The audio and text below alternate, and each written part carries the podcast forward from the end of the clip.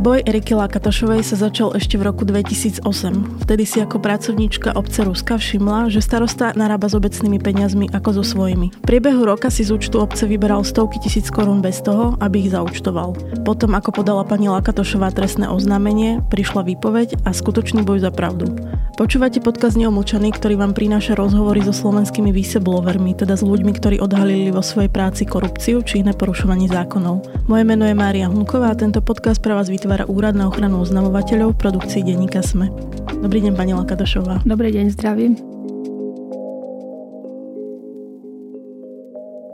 Ja som v úvode veľmi zútnila ten eh, váš eh, vtedajší spor s vašim zásade šéfom. V skutočnosti trval ale niekoľko rokov a ten celý vývoj bol aj pomerne zaujímavý. Ale poďme od začiatku. Ako dlho ste vôbec pracovali v obci, keď ste si všimli, že starosta teda zvláštne narába s obecnými zdrojmi? Ja som nastúpila do obce v roku 2007. Vlastne vtedy v roku 2006 vyhral voľby starosta. Ja som robila v susednej obci pracovničku, administratívnu pracovničku, takže som prišla vlastne do našej obce domov pomôcť starostovi s prácami. Takže tak v roku 2007 som nastúpila a dva roky sa to vlastne ťahalo, bolo všetko v poriadku, no a následne sa začal vlastne ten boj s ním, e, začal vyberať obecné peniaze, ktoré nevyučtovával, neodovzdal pokladničné doklady, takže som nevedela urobiť e, na konci roka vlastne účtovníctvo a tak som ho upozornila na tieto veci. Ešte sa k tomu dostaneme, že čo potom nasledovalo, ale ešte ma zaujíma, že či vy ste ho nejak predtým bližšie poznali, alebo vás to prekvapilo, ten taký zvrat z jeho správaní? Tak som ho nepoznala. Poznala som ho ako veľmi dobrého človeka. Vlastne aj preto som prišla pomôcť, aby sme vlastne v našej obci vytvorili taký dobrý kolektív a aby sme začali s tými prácami, ktoré vlastne v našej obci dovtedy chýbali. Poďme teda k tomu prípadu. Vy ste si všimli, že starosta obce nezaučtováva teda peniaze, ktoré si vyťahuje z obecného účtu. Ako to prebiehalo, že párkrát vybral nejaké väčšie sumy a vy ste to postrehli, alebo ako to bolo? Nie, tak on e, vlastne mal bankomatovú kartu a vlastne kde chodil, tak tam sme registrovali tie výbery, vlastne prichádzali výpisy a sme registrovali, alebo potom mal aj z obecného, ako zobral odo mňa vlastne na tie výdavkové bločky a ako doklady a bločky nám neodovzdal na evidenciu do účtovníctva. A vy ste sa ho pýtali, že na čo vlastne použil tie peniaze, prečo to... Hej, nejak... že on e, mi povedal, že donesie tie bločky naspäť, že vlastne do evidencie sa to dostane a prišiel koniec roka a trebalo urobiť účtovníctvo vlastne, lebo sme odovzdávali koncom roka. Každé tri mesiace sme mali uzavierku, ale koncom roka vlastne sme robili takú veľkú uzavierku a sme potrebovali vyučtovať tie doklady a vtedy som zbadala, že veľké množstvo peňazí chýba, ktoré vlastne nevieme zaučtovať. Takže ja som sa ho spýtala, že čo bude, tak on hovorí, že v decembri, koncom decembra 31. to bude na účte. A nebolo to vlastne na účte 9. januára podpísal čestné vyhlásenie, že tie finančné prostriedky vlastne má u seba a tak sme to vedeli v januári zaučtovať za ten rok do nákladov vlastne ako na jeho meno. A vy viete, na čo reálne boli použité tie peniaze obecne? Nie. Nikdy vám to neprezradil? Nie. A mala kvôli tomu obec aj nejaké finančné problémy alebo niečo? Nemali sme také finančné problémy, že vlastne chýbali tie peniažky, ktoré vlastne on vyberal, ale také problémy obec nemala, že by sme nevedeli urádzať tie faktúrky. Čo sa potom stalo potom dať decembri, kedy vy ste vlastne, um, on podpísal nejaký papier, teda, že tie peniaze má u seba a potom čo nasledovalo? Aký bol vývoj? E, vlastne najprv som upozornila poslancov že má veľké množstvo peňazí u seba. Jednoducho povedal, že tie peniaze on pre obec vráti. Čiže tým sa to uzatvorilo. Poslanci to nechali tak? Zatiaľ to ostalo všetko tak a ja som išla potom za jedným advokátom a spýtala som sa ho, že aké môže mať ja z toho problémy, že vlastne on vybral tú čiastku a čo môžem mať z toho. On mi povedal, že keď nedám trestné oznámenie, tak budem ako spolupáchateľ. Takže v žiadnom prípade e, ja som to nechcela. Pomohol mi napísať vlastne ten list e, a išla som na prokuratúru a podala podanie. Bolo to veľmi ťažké, ale muselo sa to stať. A potom ste išli aj za starostom a povedali mi to, alebo on sa to dozvedel? Nepovedala som to, on sa do, dozvedel vlastne mu o to oznámili, že je podanie vlastne na neho. A ako reagoval? Nič mi nepovedal, len následne som dostala e, okamžité skončenie pracovného pomeru. S odôvodnením teda? Žiadne odôvodnenie, nič. Nemala som žiadne upozornenia, nič, len jednoducho som dostala poštou okamžité skončenie pracovného pomeru. Prevzala som to. On sa postavil v dverách a stále povedal mi, že mám 15 minút, aby som vypadla z kancelárie. Následne ja som odišla. Všetky veci som nechala na obci. Dostala som taký stres, že som mala tlak 220 na 120. Čiže jednoducho som musela zajsť najprv k lekárke, lebo taký tlak som cítila a následne som išla za advokátom. Som sa spýtala, že čo môžem za tým pánom, ktorý vlastne mi pomohol napísať e, to podanie a on mi povedal, že on nerobí pracovné právne veci, ale že ma odporúči ku svojmu kolegovi. Takže som sa dostala k e, advokátovi, ktorý mi vlastne potom s celou vecou pomáhal. Ste hovorili teda, že veľmi to na vás aj zdravotne vplývalo. Museli ste zostať nejaký čas aj doma? Alebo... Bola som 3 mesiace, som mala strašne vysoký tlak, som chodila k lekárovi. Každý deň som musela merať 6-7 krát tlak, ako aby sme mohli nastaviť lieky ale potom som sa musela schopiť, lebo to išlo vlastne len z toho stresu. A následne po troch mesiacoch som všetky lieky prestala brať, takže dala som si do poriadku v hlave a a následne už potom bolo všetko v poriadku. Začali ste ďalej bojovať. Išli ste teda aj na súd, ktorý mal rozhodnúť, či bola platná no, alebo áno. neplatná vaša výpoveď. Niekto by možno pospísal dohodu a, a kašľal na to, aby mal svetý pokoj. Vy ste sa rozhodli bojovať. Prečo? Ako ste nad tým uvažovali? Ja som e, mu povedala hneď, ako náhle som prevzala to okamžité skončenie, lebo ešte predtým v novembri ja som mu navrhla, že odídem. Lebo ja som videla, že vlastne toto sa nedobre skončí Takže som mu navrhla, že odídem z práce, tak ma hovoril, že nie, že ma nepustí. A následne som dostala to skončenie pracovného pomeru. Som povedala, že keby mi dal dohodou ukončenie toho pracovného pomeru, tak určite si to zoberiem, podpíšem, ale keď to poslal poštou, tak som povedala, že stretneme sa na súde. Takže sme začali boj, ktorý trval 4 roky, presne 4 roky. A prečo tak dlho? Mali sme 17 pojednávaní počas eh, tých 4 rokov, ale vlastne na 11 vôbec nebol. Ja som už čakala na súde, boli sme na súde a jednoducho dostali telefonát, že nejako sa ospravedlnil, takže neprišiel na súdne pojednávania. Takže presne 4 roky, na deň 4 roky, 18. február a 18. február, tak bolo ako vyrieknuté rozhodnutie ešte si povedzme, čo sa dialo ale počas tých 4 rokov, lebo to by nebolo tak, že by ste len čakali na, na ďalšie a ďalšie pojednávanie, ale a myslím, že k vám chodili aj nejaké kontroly, ste mi spomínali, keď sme sa spolu rozprávali predtým, alebo niečo také podobné. Jednoducho som bola, kde sa dalo len zahlásená, ja som bola najväčší podnikateľ, čiže všade e, prišla kriminálna policia, prišli hygienici, každý a prišli sa spýtať, že kto vlastne podniká v obci, tak keď som povedala podnikateľské subjekty, ja nie, ja nepodnikám vôbec. Takže mala som také kontroly, že jednoducho a som žasla, že čo človek môže vymyslieť, ale jednoducho všetko sa uzatvorilo, takže neboli z toho ako veľké problémy. A vy ste si zistovali, že prečo zrazu toľko úradov si na vás posvietilo? Tak e, to bol vlastne jeho taký ťah toho starostu, takže... To viete presne povedať, že stal on za tým, že, alebo si to len myslíte? Tak myslím si to. Nemám mm. presne, lebo vlastne tam neboli podpísané tie podania. Ešte sa stalo teda aj to v priebehu tých 4 rokov, že vy ste v roku 2011 získali ocenenie Biela vrana. A vypočujme si, čo vtedy povedala Zuzana Vienk na Margo vášho odvážneho činu. V takejto malej dedinke, kde je vysoká nezamestnanosť, sa podľa môjho názoru vzopiera oveľa ťažšie ako niekde, kde je človek slobodnejší, kde si môže ľahšie nájsť prácu. Takže pani Lakatošová dostala toto ocenenie tiež za neuveriteľnú vytrvalosť. Napriek tomu, že je už 22 mesiacov nezamestnaná, ostala sama, v tomto boji pokračuje a my si myslíme, že to, čo, je robí, to, čo robí, je, je vzácne a výborné a malo by to byť na Slovensku bežné. Ako dlho ste boli nakoniec nezamestnaná? Boli to zhruba tie dva roky, ako spomína Zuzana Vienka? Áno, alebo... áno, dva roky som bola nezamestnaná a potom som začala hľadať prácu a sa mi podarilo umiestniť sa v prvej stavebnej sporiteľni, takže som nastúpila tam a som začala tam robiť. Potom ste sa ale stali aj poslankyňou, ak sa nemýlim, k tomu, ako došlo, to bol myslím rok 2012. Áno, ja som bola ako prvá náhrada, ako poslankyňa, ale starosta ma nechcel tam vôbec zostať. Darmo odišli poslanci a ako miesto bolo voľné. Nechcel ma tam pustiť, že vlastne ja som zamestnankyňa obce. On trval na tom, že ja som zamestnankyňa, lebo trvá súdny spor, takže jednoducho ja som zamestnankyňa obce. Mm, on vás síce vyhodil, ale zároveň tvrdil, že ste zamestnankyňa áno, obce. Mm-hmm. Čiže som zamestnankyňa, nechcel ma tam pustiť. Po mne už tam išli pracovničky ďalšie, ale to vyberávanie ďalej nasledovalo, ďalej pokračovalo v tých výberoch a potom jednoducho tí poslanci, ktorí tam boli, tak sa schopili a bolo vypísané referendum v obci.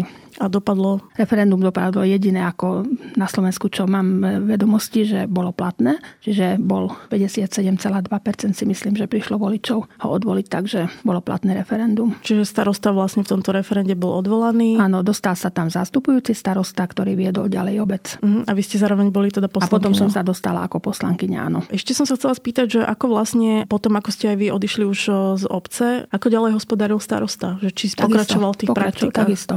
Mm, a sú aj nejaké dôkazy, alebo viete o tom, že by potom... Nejaké... Tak kvôli tomu vlastne e, potom to referendum bolo vyhlásené ako na neho. Takže... Kvôli tomu, že boli teda Hej, Lebo dôkazy. ďalšia pracovníčka tiež hlásila poslancom, že tie výbery pokračujú. Aj vieme, akú čiastku si pán starosta teda nakoniec... E, tak v, v mojom období, keď to bolo 401 tisíc v slovenských korunách. Mm-hmm. Ja ešte nejaké drobné, ale presne si už nepamätám. A ako to dopadlo vlastne s tým trestným oznámením, ktoré ste vy podávali? Ja som podala na neho trestné oznámenie, ale z toho 386 tisíc a niečo vlastne vrátil pre obec. Zvyšnú sumu ja som už nevidovala ďalej. A vlastne on e, na súde povedal, že tie finančné prostriedky pre obec vráti. A tým to bolo uzavreté? Bolo to uzavreté, hej. Mm-hmm. Že on to vráti pre obec, e, on to využil na obecné účely a potom tie doklady doloží. Čiže starostovi sa nič nestalo v zásade, okrem toho, že bol v referende uh, odvolaný? Nie. A obci sa vrátili všetky peniaze? Obci nie. Ostalo tam vysieť okolo 4 tisíc eur, ktoré vlastne aj do súčasného dňa je na, na tom účte a nevedela to obec vlastne od neho vymáhať, lebo on si vyhlásil osobný bankrot bývalý starosta a jednoducho sme nevedeli sa dostať k tým finančným prostriedkom, ktoré, ktoré on ešte mal na mene. Uh-huh. A čo s ním vôbec ešte nejak pracuje v obci? alebo? Nie, on je v zahraničí. Ale teda váš, aspoň teda váš súd o neplatnosť výpovede v roku 2013 dopadol dobre. Vtedy okresný súd Michalovciach rozhodol, že teda výpoveď ste dostali neprávom. neprávom. Áno. Potom ešte bol aj súd o priznaní um, náhrady Áno. Môžete prezradiť, že koľko ste vtedy? 13 tisíc eur. 13 tisíc eur. Vy ste mali možno vtedy trošku nevýhodu oproti našim súčasným oznamovateľom, že dnes oznamovateľ, ak je chránený, tak má takú ekonomickú stabilitu, pretože ak má status chráneného oznamovateľa, tak e, môže poberať mzdu, kým vlastne súd nerozhodne o platnosti alebo neplatnosti výpovede. Vy ste si museli počkať až teda na rozhodnutie súdu a potom vám spätne boli doplatené tie peniaze. Ako ste ich použili? Tak sme sa dohodli potom s tým nastupujúcim starostom vlastne, lebo už sú súdne rozhodnutie bolo vtedy ten verdikt, keď už bol zastupujúci starosta. Že on bol v referende odvolaný, takže dohodli sme sa na súde tak, že po 500 eur sa bude každý mesiac platiť tá náhrada, lebo som vedela, že obec nestojí tak, že by mohli naraz vyplatiť, takže sme sa dohodli a jednoducho začal platiť tie 500 eurové čiastky. E, zobrala som si vlastne tých 5000, lebo som mu potrebovala vyrovnať advokáta a tie veci, ktoré som mala v priebehu toho súdneho pojednávania. A potom zvyšných 8 tisíc vlastne som vrátila pre obec. Ja som nešla bojovať, vlastne som chcela dokázať svoju pravdu.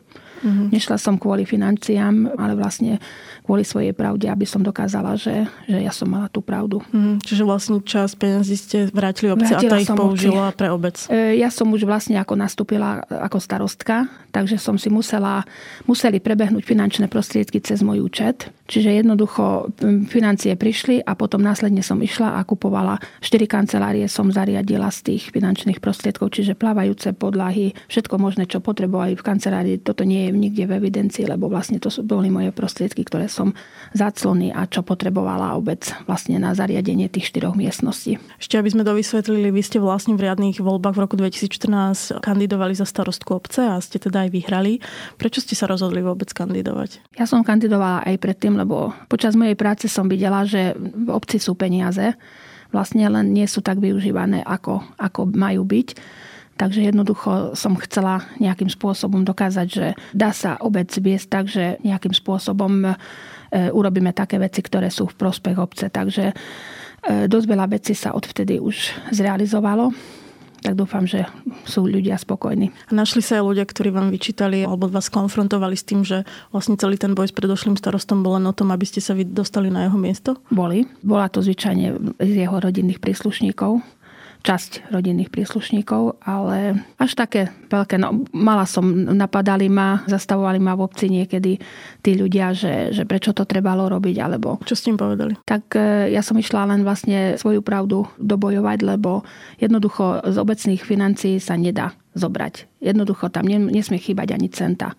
Takže Odkedy sme na obecnom úrade, mám aj pracovničky, ale každý deň sa uzatvára pokladňa a musíme mať všetky financie v poriadku, aby, aby tam nechýbal ani cent. Je to väčšia odvaha podľa vás zoprieť sa v malej dedinke ako ja neviem, nejakom väčšom... Určite. Určite, lebo v obci každý pozná každého, takže bolo to veľmi ťažké. Keby nestala pri mne rodina, nestali pri mne a potom následne som dostala pomoc od Aliancie Fairplay. Oni vlastne uvideli, lebo som zmedializovala celý príbeh. Nevedela som sa už kam obrátiť, e, posielala som listy, kde sa len dalo a nedostala som žiadnu pomoc, takže nakoniec som sa ozvala a zavolala som si pána Karoiho, ktorý pripravil jednu reportáž a tak vlastne išlo do médií a tak e, to zbadali Aliancia Fairplay a potom následne aj Via Juris, ktorá mi pomáhala aj vlastne pri tých súdnych sporoch, uh-huh. ktoré som mala. Tak vy ste mali trošku smolu v tom, že ešte neexistoval úrad na ochranu oznamovateľov, ktorý chráni presne ľudí ako ste vy, ktorí oznámia teda niečo, nejaké porušovanie zákonov e, v práci. Čo bolo pre vás ale najťažšie počas tej celej situácie? Vlastne ísť proti svojmu šéfovi. To bolo veľmi ťažké, lebo nikdy v živote by som si nevedela také niečo predstaviť, ale keď, keď človek už e, stojí pred takou vecou, že, že môže byť tiež ako súdne trestaný kvôli tomu, že toto sa stáva, tak eh, toto bolo najťažšie, ja si myslím. Mm-hmm. Že sa postaviť, zoprieť sa. Zuzana Vienk o vás tiež povedala, že ste veľmi vytrvala žena. Kde sa vo vás berie tá vytrvalosť? Ani neviem.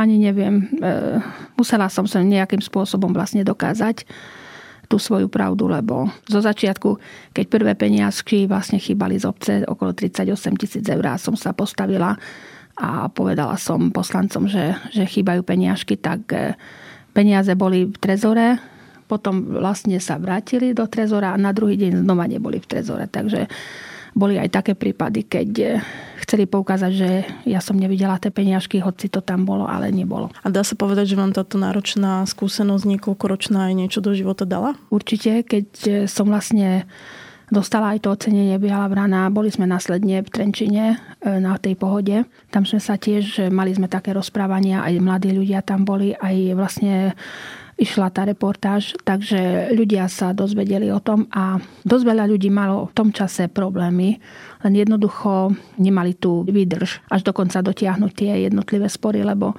dosť veľa ľudí mi zavolalo, potrebovali nejakú pomoc. Takže dokedy som mala možnosti ja pomáhať, tak som im poradila a následne potom som ich odkázala buď na Via Juris, potom sa mi prihlásili aj z jedného občianského združenia ZOMOS, čiže Združenie občanov miesta obci Slovenska, ktorí vlastne sa postavili tiež za mňa a, a mi pomáhali v tom boji. A to boli ľudia, teda na vás obracali ľudia, ktorí boli v nejakej podobnej situácii Podob, ako Áno, vy. presne tak. Dozvedeli sa o mojom prípade a potom vlastne mi zavolali že by som im poradila, ako majú začať, ako majú do toho ísť, ale boli takí ľudia, ktorí vlastne išli do polky a potom sa zopreli a nechali to všetko na pospas, lebo už, už nemali na to výdrž, že by, mm-hmm. že by to dotiahli do konca. A máte teda pre nich nejakú radu, pre ľudí, ktorí sú ocitnú situácii, ako ste vy, že ako to vydržať? Je to ťažké. Je to ťažké. Ja si myslím, že, že musí to človek vlastne prežiť a v hlave musí mať poriadok, lebo keď, keď sa nechá na pospas s tým všetkým,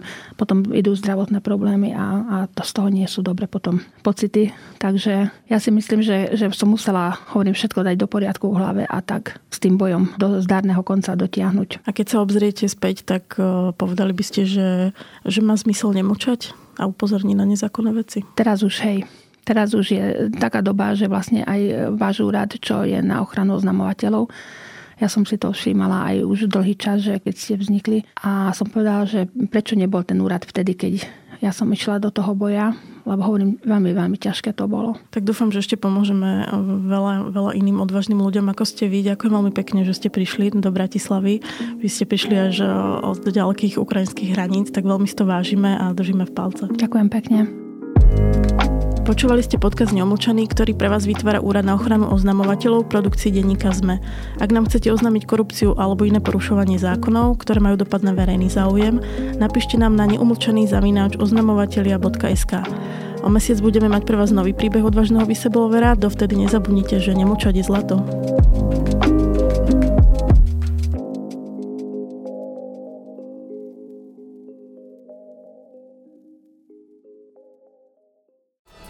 Povedali o nás aj toto. Najlepší podcast pre sobotné upratovanie. Tento podcast je dosť zábavný, keď asi má byť vec informačný. Technologický podcast pre široké publikum s osobitnými moderátormi. Kto je osobitejší, ty alebo ja? To tam nebolo napísané. Ja som to iba chcel potešiť a rozosmieť. Dobre, poď, buď ešte viac dynamický. Počúvate každú sobotu technologický podcast Klik. Nezabudnite podcast Klik. Podcast Klik. Klik.